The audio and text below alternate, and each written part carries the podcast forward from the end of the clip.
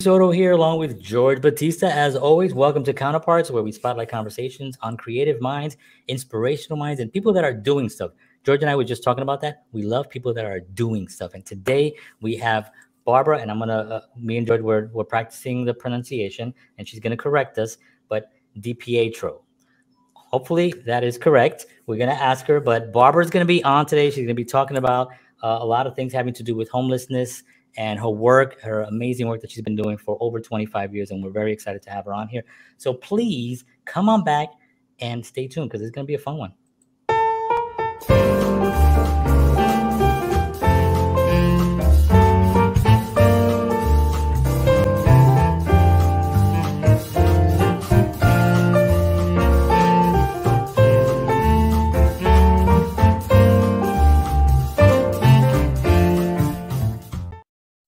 All right. Thank you, everyone. I'm so transparent. I just say the pronunciation. I could have just said it and not said anything, right? But no. Yeah, of course. To, but you know, but you're you. I have to. I'm me. I'm me.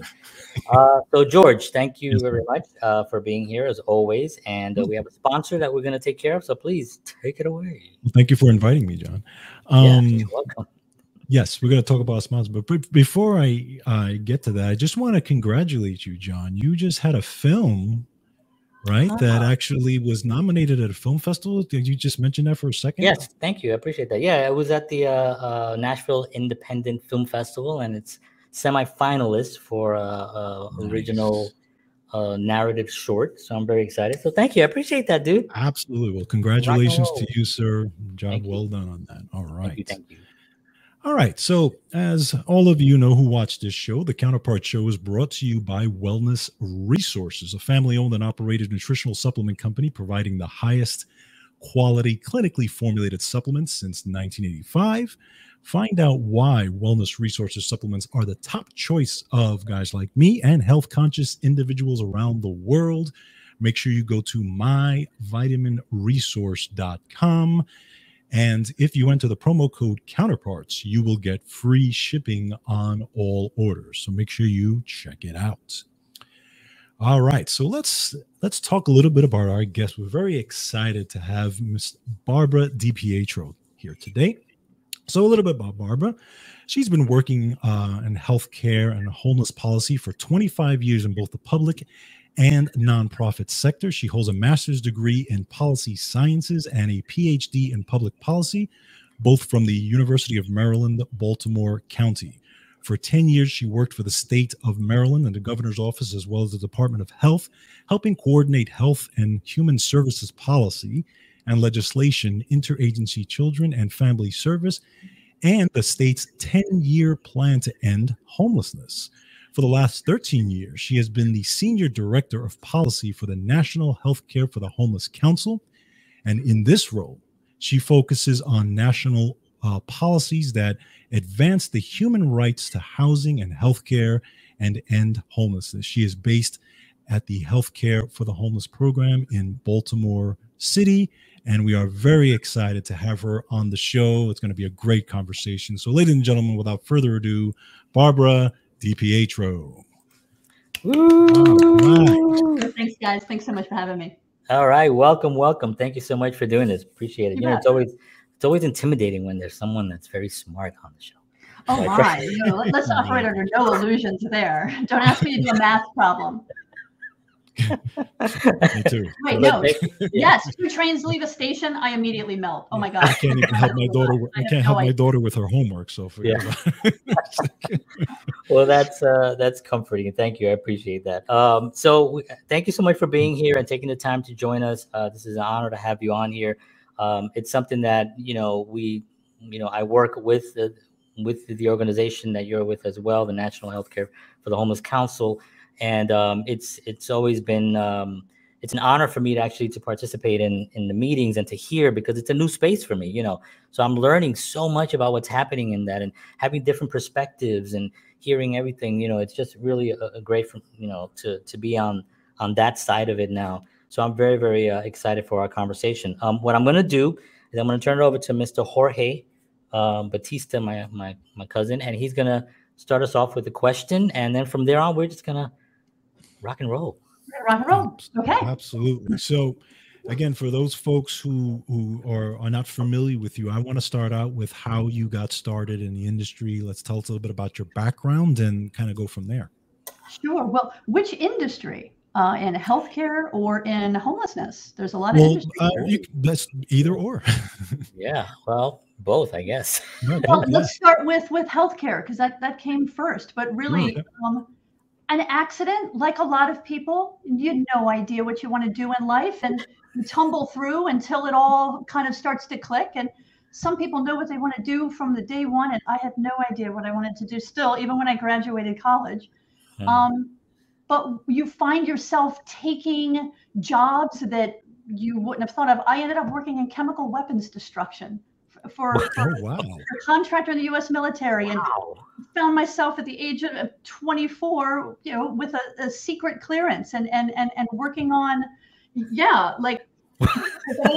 when you end up being an editor and nobody thinks about this kind of stuff in the Yeah. industry that you know all the people with secret clearances are like you know the uppity up but think about the word processors like me the editors the people who empty the trash can they all have to have a secret clearance to be in these spaces sometimes I never thought about that. Like Yeah. Iron Iron Man and uh, his and that whole right that whole thing that he does. You have to have clearance to get in there. You can't just walk in, and yeah no matter So where you is work. That's so the kind of interesting. thing where, that you find yourself doing and then you're like wait wait wait wait wait hang on this isn't what i wanted to do and i always had this idea that i wanted to go into the peace corps and Oh, okay. so i was like you know what i'm going to stop the ride i want to get off and so i ended up going into peace corps and doing maternal child health in, in, in southeast africa in the country of malawi and while i was there i delivered babies and, and, and did immunizations and lived in a, in a little village with, with a family that, that taught me everything and stripped away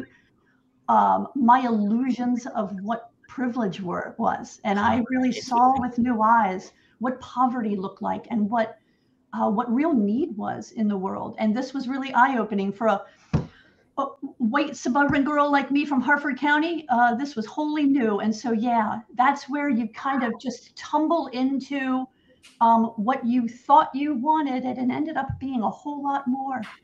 Wow, that's amazing. You know, my, my wife was in the Peace Corps. She was in uh she was in Kyrgyzstan. Oh, okay, a very different experience from East Africa. She taught English there, and uh, Mhm. Yeah, she's got some stories of that. Um, you do get a completely different perspective, and she tells me these stories, and I'm like, holy cow! I mean, that is we don't realize. I mean, we I, I do. I get. I mean, I guess as you get older and you've been through, I've been through certain things myself, so you do kind of appreciate and you do understand certain. But there's another level of it that you just cannot comprehend unless you're really there. Right. I mean, yeah, my family had struggles, but y- y- it's all in context in comparison to what? Right. Yeah. Yeah. Exactly. Wow, so, so yeah, from there, it, it ends up being that you end up better understanding public health and social determinants of health and, and what poverty looks like and what are the structural influences to all of this. And my mind started working a lot more so that when I came back, I, I really purposely put myself on a path of uh, working in healthcare and, and human services. And you tumble into political service by accidentally applying for a job at the governor's office as like an Wow. assistant to the governor. And weirdly, without any political like work on his campaign, I got the job and boom, this is what sets you in another direction of politics and public service. Wow, that's amazing. And Yeah. did you, you just yeah, yeah you're right because you don't realize it. I mean, I, I don't know if I really know what I want to do yet. So I'm still kind of, right. I'm It's a whole journey. I'm still searching, but but I mean that's what life's all about, right? Is is about living and experiencing things and then running into things and be like, oh, that's interesting. I had no idea, and then going in that direction, you know, and you follow your your your heart. Um, when when did you was that something that was um at, at an early age? Let's let's go back. Let's go way. Let's go back. Well, at an early age, did you Am I feel? going to be telling you about my relationship with my mother? Yes. you have a couch you can lay down on.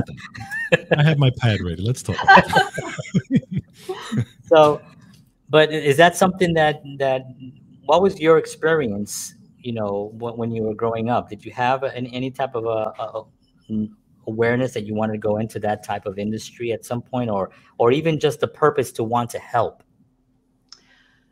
You know, I, looking back, no. I was not oriented to social justice uh, growing right. up. Um, through high school, though, um, it probably doesn't surprise you to know, John, I was a little bit of a geek in high school, and so I was on the debate team. and so this is where you like really learn to to yeah. to um, educate about serious issues. And it's there that I was just like, wait a second, there's really some issues that are important. And so, hmm. but the idea of service or how you could really operationalize that as part of a career, I don't really think I knew about those kind of careers and advocacy and and and service like that. It it, yeah. it just wasn't something that kind of you know really struck you as as an area that you could grow into as a yeah. job. Yeah, so it really was the the Peace Corps that really instilled that that yeah. understanding of the need that that you can the need and the possibility for change also right. like right. how is it that you can organize and affect change even in small ways mm-hmm. Mm-hmm. that's interesting in in i from uh, sorry george i know you have a question i just we do this a lot i just start yeah. uh, rambling um so i'm i lived in bayonne new jersey for about uh, nine years and i worked with some of the the political figures there and i worked on their campaigns and stuff and in you know you really you're right you know in small ways it seems like in a big ways it's like you can't see big change because you're talking about oh we're spending you know 400 trillion dollars on this and i'm like what? Yeah, what? But mm-hmm. when you're when you really can be in there you can actually see change like okay we need this park fixed because kids can get hurt the thing and then suddenly people gather and then there's policies and then people write things and then money comes and then the park gets fixed and now we have a park and those kinds of things are really exciting. Do you remember when you actually were in there for the first time and you saw an actual change on something that you contributed? Yeah um, it was when i was in peace corps and um, uh, the rains would come and i worked at a, at a health clinic and and so uh, there were no beds. And women and their children would literally sleep in puddles and it was crazy. And then we wondered why malaria was so endemic. Um, right. um, and so i wrote a grant and and got some beds and we worked with with a local welder and the welder built a bunch of beds and we were able to improve the conditions of this clinic. And it just seemed like such a very small thing but yet very tangible to the 15 women living in that ward.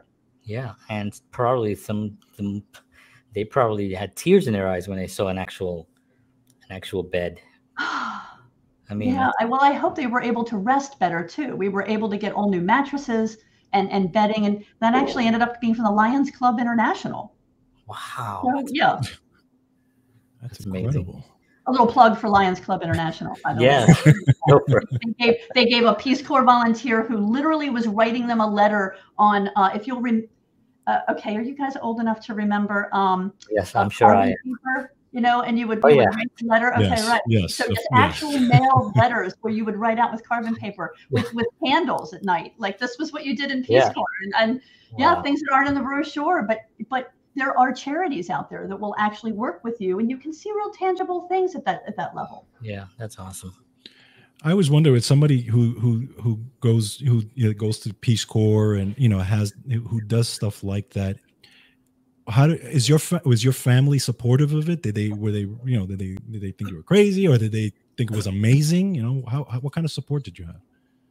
Uh, it's funny. My father did not understand why I was quitting a perfectly good paying job to earn nothing by going wow. overseas to hmm. work in a country that he had never heard of before. So right, right. less and he was just so excited that his daughter, who had gotten an English degree, which he did not think was a very good idea, uh, was actually gainfully employed. So he did not understand this was a very logical step for me.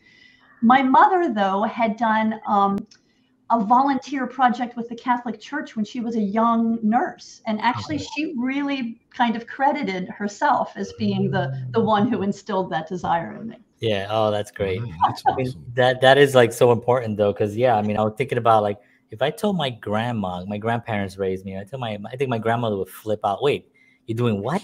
you know, right. what? Got, why? What are you doing? Yeah, she got mad when I moved to New York with roommates. She thought, I was, so I was, you know, I was like, do you have a question, George, or can, no, yeah, yeah. can I go on? go go on, but I no, but it's but it's true though. If you think about it, like you, you, you think about that because we're taught, you know, okay, you got to get the job, you got to get the degree, you got to get this, and then all of a sudden yeah. you do that, and I'm, I know my mother would be would have been like, Yeah. What? she would have been flipping out. But I think it's also purpose, you know. Like I remember when I moved to New York to, and by New York I mean Manhattan. I lived in the Bronx, still New York, but Manhattan was like another country. Um, and when I moved there, I remember it was purpose. You know, it was something that I was really passionate about. I wanted to be there. I wanted to be where the music was. I wanted to be where there was things happening, and it was just something that I knew was the right thing to do. You know, and Right. I knew that I that I was going to go from a home where I didn't have to pay a lot of money because I was living at home to where I had to work. You know, sometimes three jobs at times. You know, to just Exactly. just to pay uh, the rent. So um, the purpose is really a huge thing, and I want to touch upon that a little bit. Yes. Um, there's so much, you know, there, there's a balance. I wouldn't even call it a balance. It's somewhat like a divide. When you look at uh, what's happening on the news and what's happening in certain, and then you, I'm on social media, so I, I'm working on social media platforms. Then I go to TikTok, and everybody's just dancing. It's like, I'm like, don't you know what's going on? And it's like, and they have like 10 million followers, and they they're not really doing. And and I'm and I, and it just boggles my mind on purpose. Like, what, what can you talk a little bit about that, just from your experience on dealing with so many people in policy on purpose, and how it changes from individuals, and what do you gravitate towards? So yeah, interesting to, to ask about purpose. This idea of how are people driven in their work, and where do they find passion? And it's very interesting where one person's passion is is not necessarily the others, and so you know you you find yourself um, gravitating toward people who share the same passion as you, or, or who are in passion-driven work. And I think it does tend to um, certainly gives you the fortitude during difficult um, times like I, I, feel like we're in now. Um, and I think when you talk about TikTok and you talk about like this idea of like all these people are like living their lives and having a wonderful time when there's a peril going on and hey everybody mm. do you, do you, do you see do you see what's going on here Yeah, right. but yet human beings have an immense capacity to be able to separate themselves out from either there's a level of denial or let's be let's face it even people who are working on the front lines of social justice every day we know how to party and and and, and let go Right. so you know how is it that you're balancing and and and finding the idea of like every individual will find their own calibration and how much passion they can work in without needing to have that balance of uh, fun and frivolity it's Right. hard doing homeless healthcare work and Right. uh, you got to Mhm. you've got to be able to bring it up and and toss it off because otherwise yeah it, it tends to bring it down it, it can eat at you after a while It, yeah, it can. Yeah. Um, and also the purpose has to be, you have to be able to do that, make that split and kind of separate yourself because then your purpose gets more defined. Mm, It, becomes this one thing. You're, you, you become that thing. And then you're just, you're, you're kind of like not, not knowing where you're going. But if you really are able to kind of like, like you said, you got a party, I'm gonna, but now it's time to work then the purpose becomes more more clearer and you're like okay now i'm at work and it's sort of like when we when at our events our conferences and and you know it's like you see everyone like really driven but everybody's having fun you know i see the email you know where we're going back and forth. It's you have to make you have to have that in there or else you can really lose it. Well, I think really the central question is how is it that we find joy in the struggle for justice?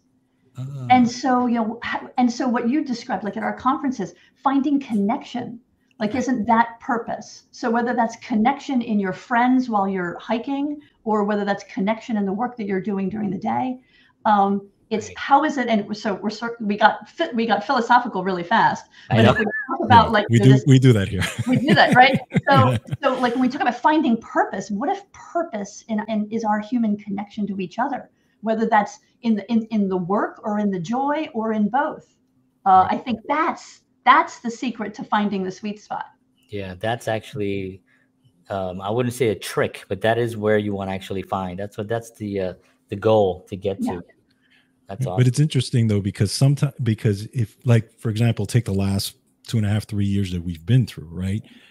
Probably more people now are finding purpose Mm, because of what we've went through Hmm. than prior, right? Or Sometimes Mhm. it takes the things that happen in life or you know in society to say, you know what, what am I doing? Yeah. You know, the, you know, and, and yeah. life is fragile. Life is brief. We should, I got to get to what I'm. So I think even, I mean, even for John and I, we started this show during the pandemic because we were like, you know what, what are we doing? Let's, let's do something together. So, yeah. some part of that also comes from this, this thing. Like I, like I say, and unfortunately, like I'm in healthcare as well, uh, especially, especially as a health coach. And I see people who come to me only when they've had a diagnosis of something. Mm. Right. But meanwhile, before that, they you they would never touch me. You know, they would they right. wouldn't call me at all. But as soon as they something happens, then they call me. So a lot of people mm-hmm. sometimes get driven out of that, right? Yeah, I think we've had a lot of people on the show so that get challenged. You know, we're, we're challenged, and even not just during the the last two years, but in their lives, there was a moment where something happened, right? Where they hit something and they just yes. decided, "Whoa, what am I what's happening here? You know, I've had like at least three or four of those in my life, you know, where you're like, man, I had to wake up because you get into this workaday world and, you know, you're just getting up, you're going to work. You know, the next thing you know, you're like, well, two years just went by and I'm miserable. What, what, what's going on? Yeah, you know, being forced to reevaluate. Yeah, yes, is, exactly. an opportunity for something exactly. for something new. Absolutely, that's that's mm-hmm. awesome. So yeah, we do a, a get philosophical here. Oh, very yeah, good. Very, yeah, yeah, we love doing that. yeah, gets deep. So I, wanted to ask you. Um, it's very difficult to to talk about these subjects without getting into the po- political world of it, which we don't do on the show. But it's very difficult not to, you know, at some point. Um, is there something that you feel is not covered enough on both sides of the spectrum, like something that you think in in the uh, the healthcare and the uh, in the homelessness space? Is there something that you like? Nobody talks about this. Um, one thing in the idea of what, let's just say, the left and the right. Um, so the right doesn't talk honestly enough about how our healthcare system is financed and the and the pitfalls of how we do it right now, the wastefulness that they say that they're so against, and all of the you know cognitive dissonance and, and even you know I'm going to say hypocrisy on right. that side. Right. At the same time, I think that the left is also not honest with all of the ways that our healthcare system would need to change um, in order for that to happen, um, and uh, is not honest enough with some of the struggles that a new system would inherently bring. And mm. so, at the same time, there is no having a discussion anymore that feels constructive and, and, and based on reasoned reasoned thought and yeah. so we've kind of retreated to these these these polar sides that I think obviously end up being tedious for everyone and not constructive to moving us forward. Right. I'm I'm going to ask you. Um, have you ever thought of running for a for for for office? um, only when my husband and I joke around because DiPietro is actually a an old um, school political name in Baltimore City. And so oh. we've often mm. joked that either one of us could run for office and right. just the name alone recognition.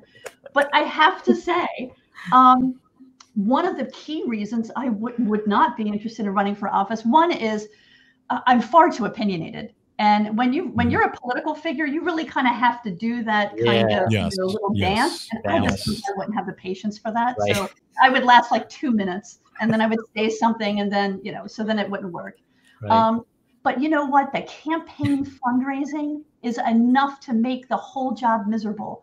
And yeah. this is one of the things too in our in our system that that would need to change, in my opinion, is there's holding office and representing your people, and then there's the money, the money fundraising part of it. Yeah. And sometimes you're good at representing people and terrible at fundraising.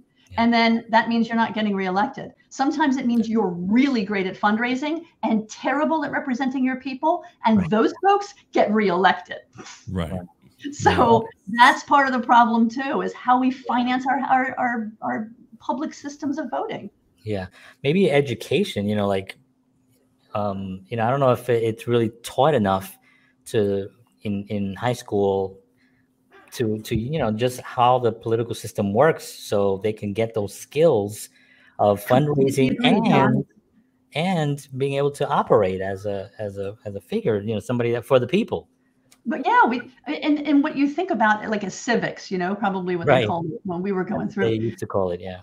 So much of that but but when you think about this what is the conversation around what our children are learning in school right now in this country Right. Yeah. So another- like that's a that's a whole whole you know of its own and so when you but yes to your point about how do we teach about how government works Yeah. and Yeah. one of the things that i learned uh, when i was working for the maryland governor is um, uh, one of the things you learn is that when you're one of the special assistants um, you're the one who does a lot of the constituent calls so when people call in all pissed off about something i want to talk to the governor they get routed to people like me Oh, and so I'd be like, you know, hello, well, you know, you know, Governor Glendening's office, can I help you, kind of thing.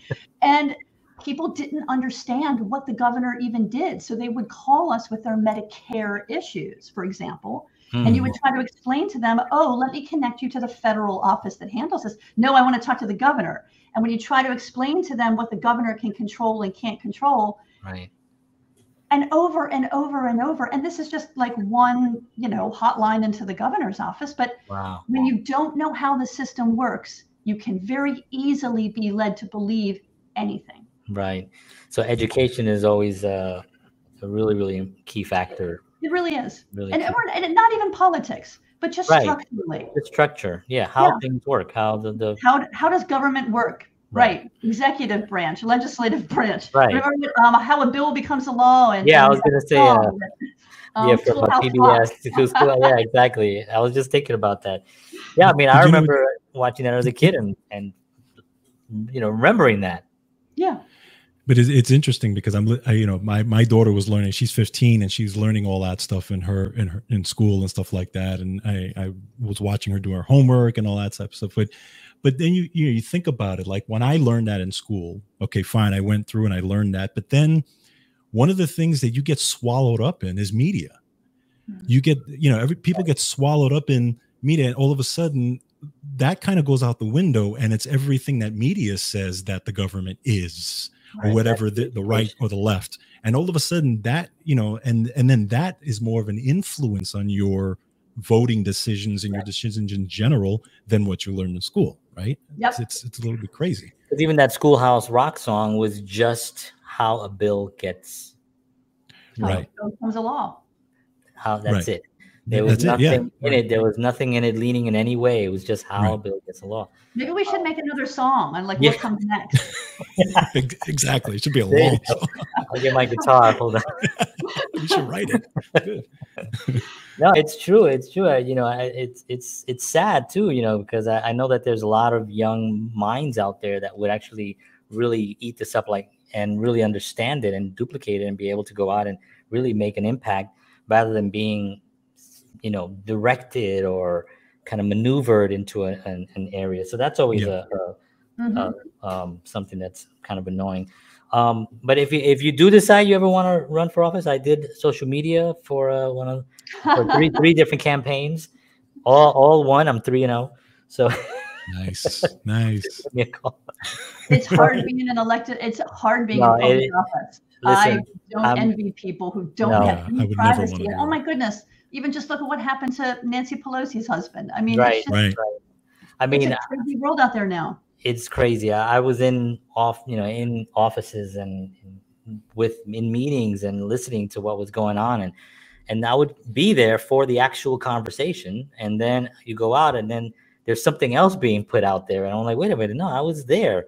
That's not what happened, you know, and w- that was part of the uh, the the reason why I, I was actually a, a, an elected committee member actually for a, for a term, and I left because I thought, you know, I I have a family, and I didn't want my name got brought into something really ugly at one point. It was posted, and it was like a complete lie. It was it was really over the top, crazy, and I thought, wow, I said this is this is what it is. You know, I mean, this is part of the the game, unfortunately. You know, and so I just decided to to bow out.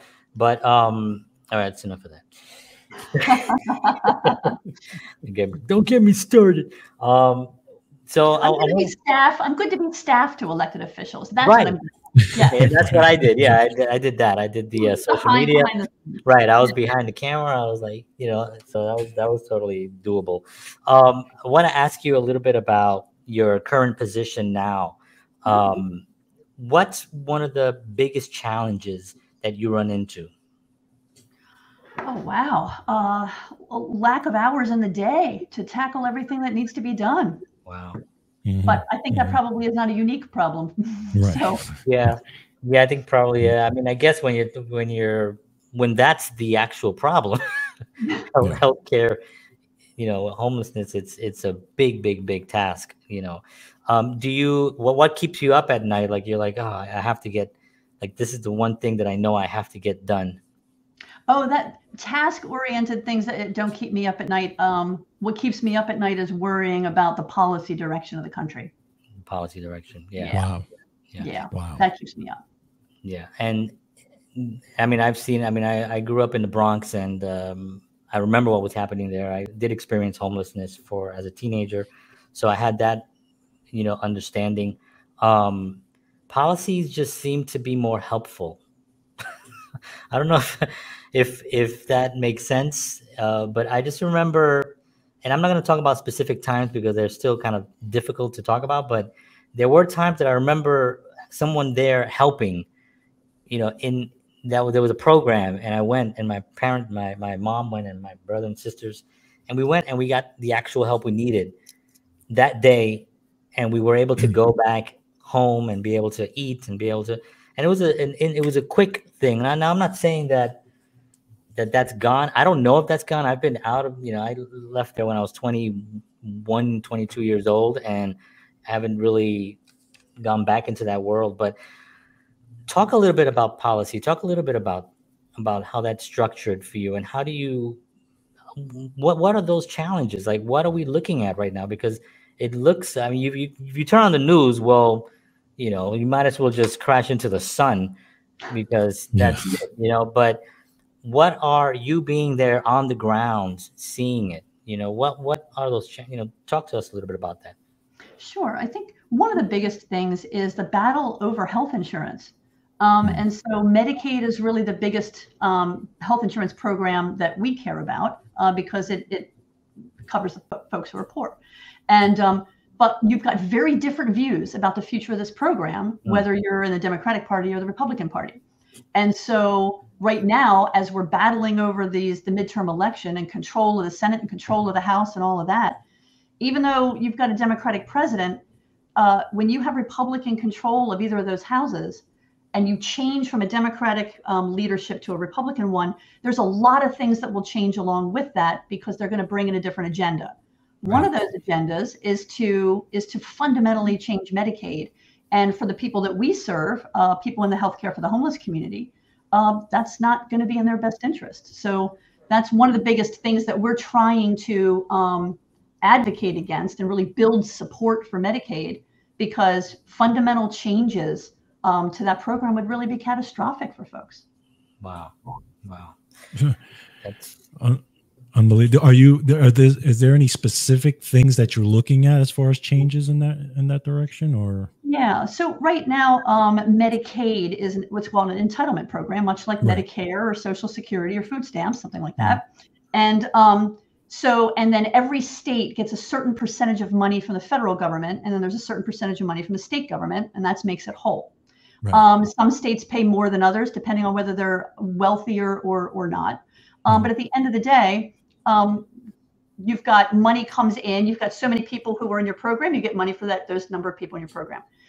The policy direction that's most um, concerning is turning that into a block grant, which means that states will get a check at the beginning of the year that says, "Well, this is how much money we're going to give you for your Medicaid program. You live within that."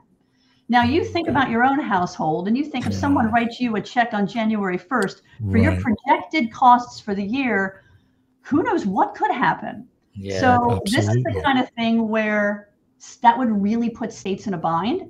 And then mm-hmm. as a consequence, they wouldn't be able to have enough money to cover as many people. And we all know what happens. That means you got to cut all the rolls. And that means you got a lot more people who are uninsured. And that's why changing it to a block grant fundamentally uh, unstructures the financing to it. Mhm. And then, of course, you might remember um, back in the last administration, work requirements. So the Mhm, idea that we yeah. that we condition your health insurance and essentially your health care on having a job. But Right. we know that when you're too sick to work, it's hard. So you see how Yeah, and it's like so a- that undermines the program. And so these are the two big things that we're really worried about uh, sh- should should there be a change in leadership in either the House or the Senate. So, like, like I said earlier, I, I remember having help and being, you know, the Medicaid and and getting that, that assistance. But there was also another thing that I remember getting also, and that was sort of counseling. Hmm. There were people that actually care. There was this a legal aid woman. I'll never forget her, but she was she helped us. She saved our apartment. She um, she told us where to go for food. She she also directed me to a school that I can go to. You know, because I was out of, out of out of school. I wanted to go back and get my my equivalency and go back into school. She gave me that information. She gave me a packet. I remember it was like, and I had all this stuff, and it actually was really helpful. You know, I, I did go back to school. I went to college, and I I got you know I did I did that route because th- she took the time, and I don't know if those positions are there now, because I was only 15 years old. You know, I mean, I was a high school dropout, and you know, my my brother and sisters were younger than me, and because of the how challenged my mother was, she couldn't really handle things at the time. Um, this was a huge load off her mind that I took it and I decided to run with it. And I applied for my Pell Grant and I applied for, and she helped me because you know I didn't know what what's my social security number. I, I have no idea, you know. So she helped me with all that, and it really was a, a help. But this woman was, you know, there's a dramatic story that at some point I'll tell in in, in somewhere, but there's a whole dramatic story about it. And when she helped me, I remember always thinking, I'm so glad that this is there because mm-hmm. the help has to be there for young people to be able to grow up and be able to take responsibility at some point and say, okay, I can do something. I can be something. You know, the here's my opportunity. You know, do you see that within these programs? Is that still something that you see happening? Legal aid is still certainly a program. Um, but like most social safety net kinds of programs, it's woefully underfunded. And yeah. so you've got, you know, and and and also very locally um, um, driven. So particularly when you talk about school resources, all of that's predicated on a lot of local school funding, local school mm-hmm. resources. So your question about like, you know, whether school counselors still exist. Yeah, but when you look at how they're distributed and who gets access to school counselors, you get the counselors, you know, at, at, at schools here in Baltimore City, they might have like a caseload of 500 kids. And you go up to the county and you've got, you know, really nice school systems, you might have one counselor for every 10. So, you know, a lot of this is just dependent on where do we put our resources and who benefits from those resources. And we all know the answer to that. It's really not fair. oh my! yeah, yeah. Let me write that down because write that down. That I'm going to make sure that I write my next uh, article. it, it really, it really, it really is frustrating though because, um, well, anyway, it's frustrating. George, do you yeah, have a? Frustrating.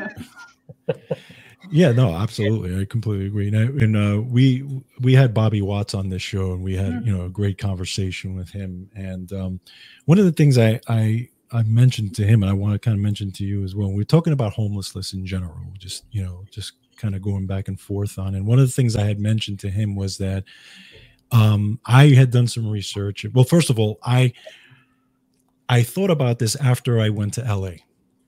Okay, I I went to LA for the first time and really saw what was going on there. Oh, it's quite. And that was a lot. It? Yeah, it was. It shocked me. And my wife as well. We were we came back like wow we you know and then i started kind of really doing some deep thinking and this was way before I, we were even going to do this show or anything like that it was just you know i started doing some research and one of the things that you know we talked about was uh getting help for you know substance abuse yeah, and you know th- that type of thing and there's this there was this whole notion there was kind of a back and forth when i was watching especially documentaries talking about should we give help should we help folks with uh, substance abuse problems before we provide uh, shelter or should mm. we provide the shelter first mm. before that so i wanted to kind of get your thoughts on that sure um, i would say that the goal is not shelter the goal is housing and Correct, so right.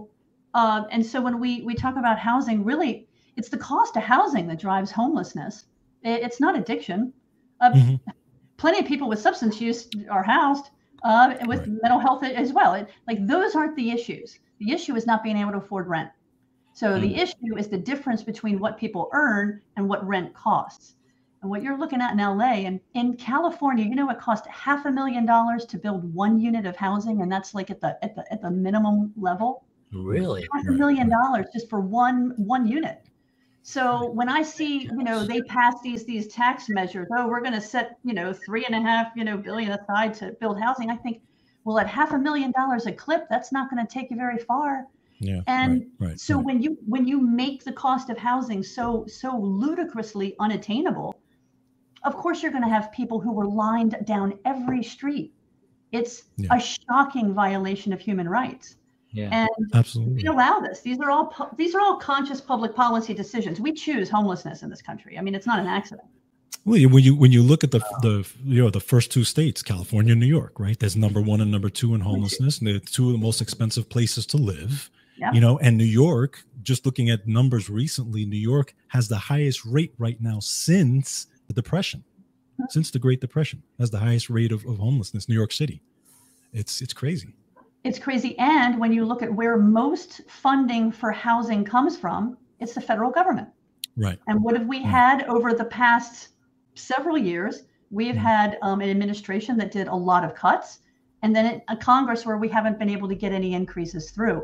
Uh, if you'll remember um, the Build Back Better um, package that the Right, administration right. was, that had 150 billion dollars of housing in it. That would have been one of the single largest investments in housing that we could have Mhm. really built a lot of, of, of units with that. But Mhm. it never made it in because we Yeah. can't afford it. And so um, so we have nothing. And so what we continue to do is we have rents that continue to go up. We have wages that are rising for some folks modestly, Mhm. but for a lot of folks have been stagnant. And so again, it's the difference between what people earn and what rent costs. And we're not funding any of that in the middle. So that's why we've got home. So this is where, you know, when we talk about addiction being the issue, that's a red herring. And that Yeah, takes our yeah. eyes off of what really needs to happen. It's it's in housing. It's not now, obviously, we need to be changing access to, to treatment. You know, Sure. only only one person who has a substance use um, disorder is in treatment, and 9 Mhm. people are not. And that's largely because we've made it really hard to get treatment, and we've stigmatized the hell out of it. So, Right. you know, God forbid you would want to, um, but not really be able to because your family disapproved or what have you. wow. Exactly. So yes, so not not to discard, not to disregard those issues, but really to bring the focus back to the cost of housing. housing.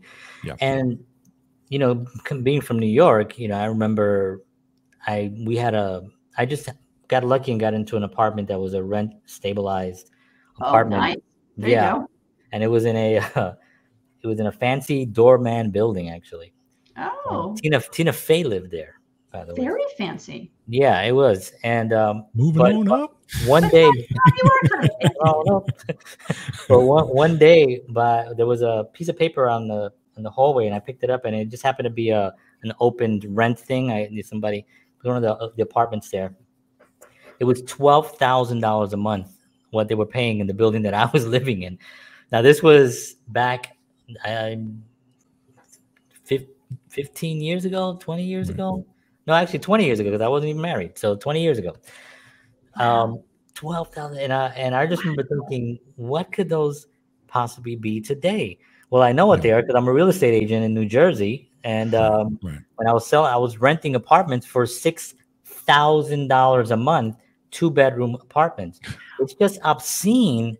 Yeah. And I don't the audacity that anybody would charge that, and, and not even that, but the audacity that somebody would even pay it. I'm more upset with the ones that pay it than the ones that because if they're they built it and they would come, okay, fine. But why would somebody pay that? You know, and it doesn't seem like it's getting any better despite things not improving financially for individuals. And that seems to be the really frightening thing. And this is why, you know, I t- tell my wife, you know, you got to put some money aside. You got to get a, you got to get a piece of land. You got to maybe build a little shack just because I want to, I want to just, I feel insecure Right. overall that, and I have been homeless. So I guess I have that thing, you know, and, uh, and I've told my wife, I said, listen, if I have to grab that guitar and sit in the corner and play for 12 hours a day, I will do it just to avoid not having my you know my my kids uh, not have a home. You know, I would do it. Um, can you talk a little bit about the education that we're, um, you know, because we in part of the National Healthcare for the Homeless Council is part also education, right? And that education in building, um, in what you were just saying, how can we better educate individuals on what's currently happening? Because it doesn't like our show, right? You've said about 10 things today, and I'm like, holy crap. I'm like, why isn't this on the news? Right. You know, like Right. every day. You know, why are we listening to to whatever's happening on the news? Um, how can we better educate as as a council? As a council, Well, just as as those that are in the know. I see. I think a lot of this is really making connections to the issues that that your friends and family are probably already addressing. Like struggling for rent is is hardly a, a unique um, feeling to a lot of folks. Right. And so it's this idea of, um, I think, how is it that we see commonality in the struggles that we have? There's a lot of people who are struggling to afford health care, and, and, and not all of them are poor. Um, Mhm. Right. There's a lot of folks who are worried about making mortgage next month. Um, they understand, they, they should understand struggle, even though they're not a renter. And so this idea of, you know, being being unstable, feeling precarious, not knowing what's going to happen next. These are hardly unique feelings across lots of different groups in this country. And. I think one of the things I would love, we talked about this idea of purpose and connection to others earlier. And one of the things that I really think can help us move through this the kind of the, the, the sea of noise is really having authentic connections to other people and just say, I see your struggle and your struggle is also my struggle. And I think too, and, and I think to put a finer point on it as well is, and if I have caused some of your struggle, then how is it that I can how I can take responsibility for that? Mm, And so, you know, having these conversations, um, and I think particularly as a white woman um, in a space where we need to be anti-racist, it's not enough to just, you know, say, "Oh, I'm I'm a decent person." You've got to be working toward ownership and responsibility. So I just think having more honest conversations where we're reaching people where they're really having authentic feeling and then connecting our struggles so that we see, hey, we are all wanting the same thing for ourselves and our family. And how do we transcend that? So I'm sorry if I went like too philosophical on you. No, No, I, we, absolutely. we we love this. This is yes, we, we get in there. Yes, absolutely. But yeah, when you think about like how do we educate ourselves, I think we educate ourselves by paying attention and listening to each other. yes. and then connecting how is it what is it that we want and how do we move forward in a collective way um, that doesn't feel adversarial where you know there's this idea of just your your loss has to be my gain or my gain has to be your loss Right. and how is it that we kind of change how we relate oh i'm terribly i'm terribly philosophical this is what happens when you get No, me close to I love it. p.m. Eastern. I get philosophical. no, this is uh this is awesome. This is uh what we love, and Yep. you know, at the end of the day, it's always going to be connecting with people. I mean, that is why Mhm. we're on this planet. You know, and we talked about purpose a lot on this episode, which I think is is really great because you know George and I talk about this also. You know, at the end of the day, you know, when I when I you know take that last breath, I want to be able to say, okay, I, my life meant something. There was a, a a meaning to it. I left things better than when I arrived. You know, I, I the created something campsite rule to life. right. You know, and I just think that that to me is really, if we could instill that, you know, into the conversations that we have, like you said, you know, and really get in there and really know what their what that struggle is. And you know, we can't always just know exactly what everyone is going through. We're all individuals, but we can definitely dive in and and get as much as we possibly can to really make a, a, a well-formed idea of something that we want to contribute to.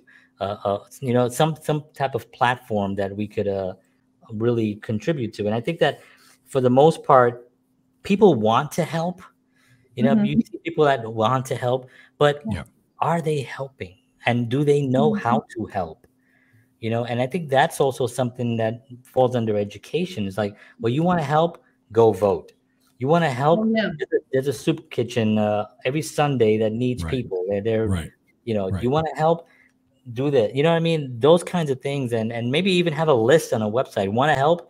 Want to help.com. You know, and people just go to this and they could just click off things and it'll go here. This is your location. We need somebody here, and and I think that pro- provide that connection that you're talking about because that is really the only way we're going to come out of this. It's us helping Right. each other. You know, helping others.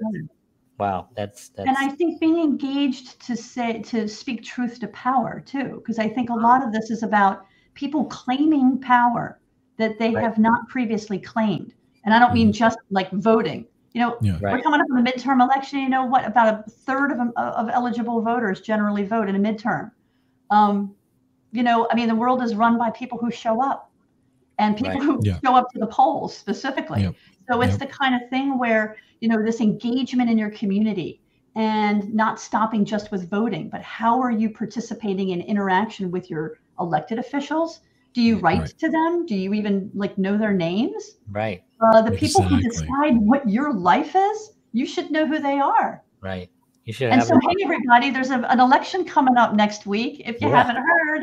And uh, yeah, and a lot of states offer same day uh, registration. So Right. uh, and voting. So uh, check your rules, but please turn out because there's a lot of things that really impact people people's lives. yeah, Um, and that are study not, and not just federal, but lots of stuff. right, Mhm.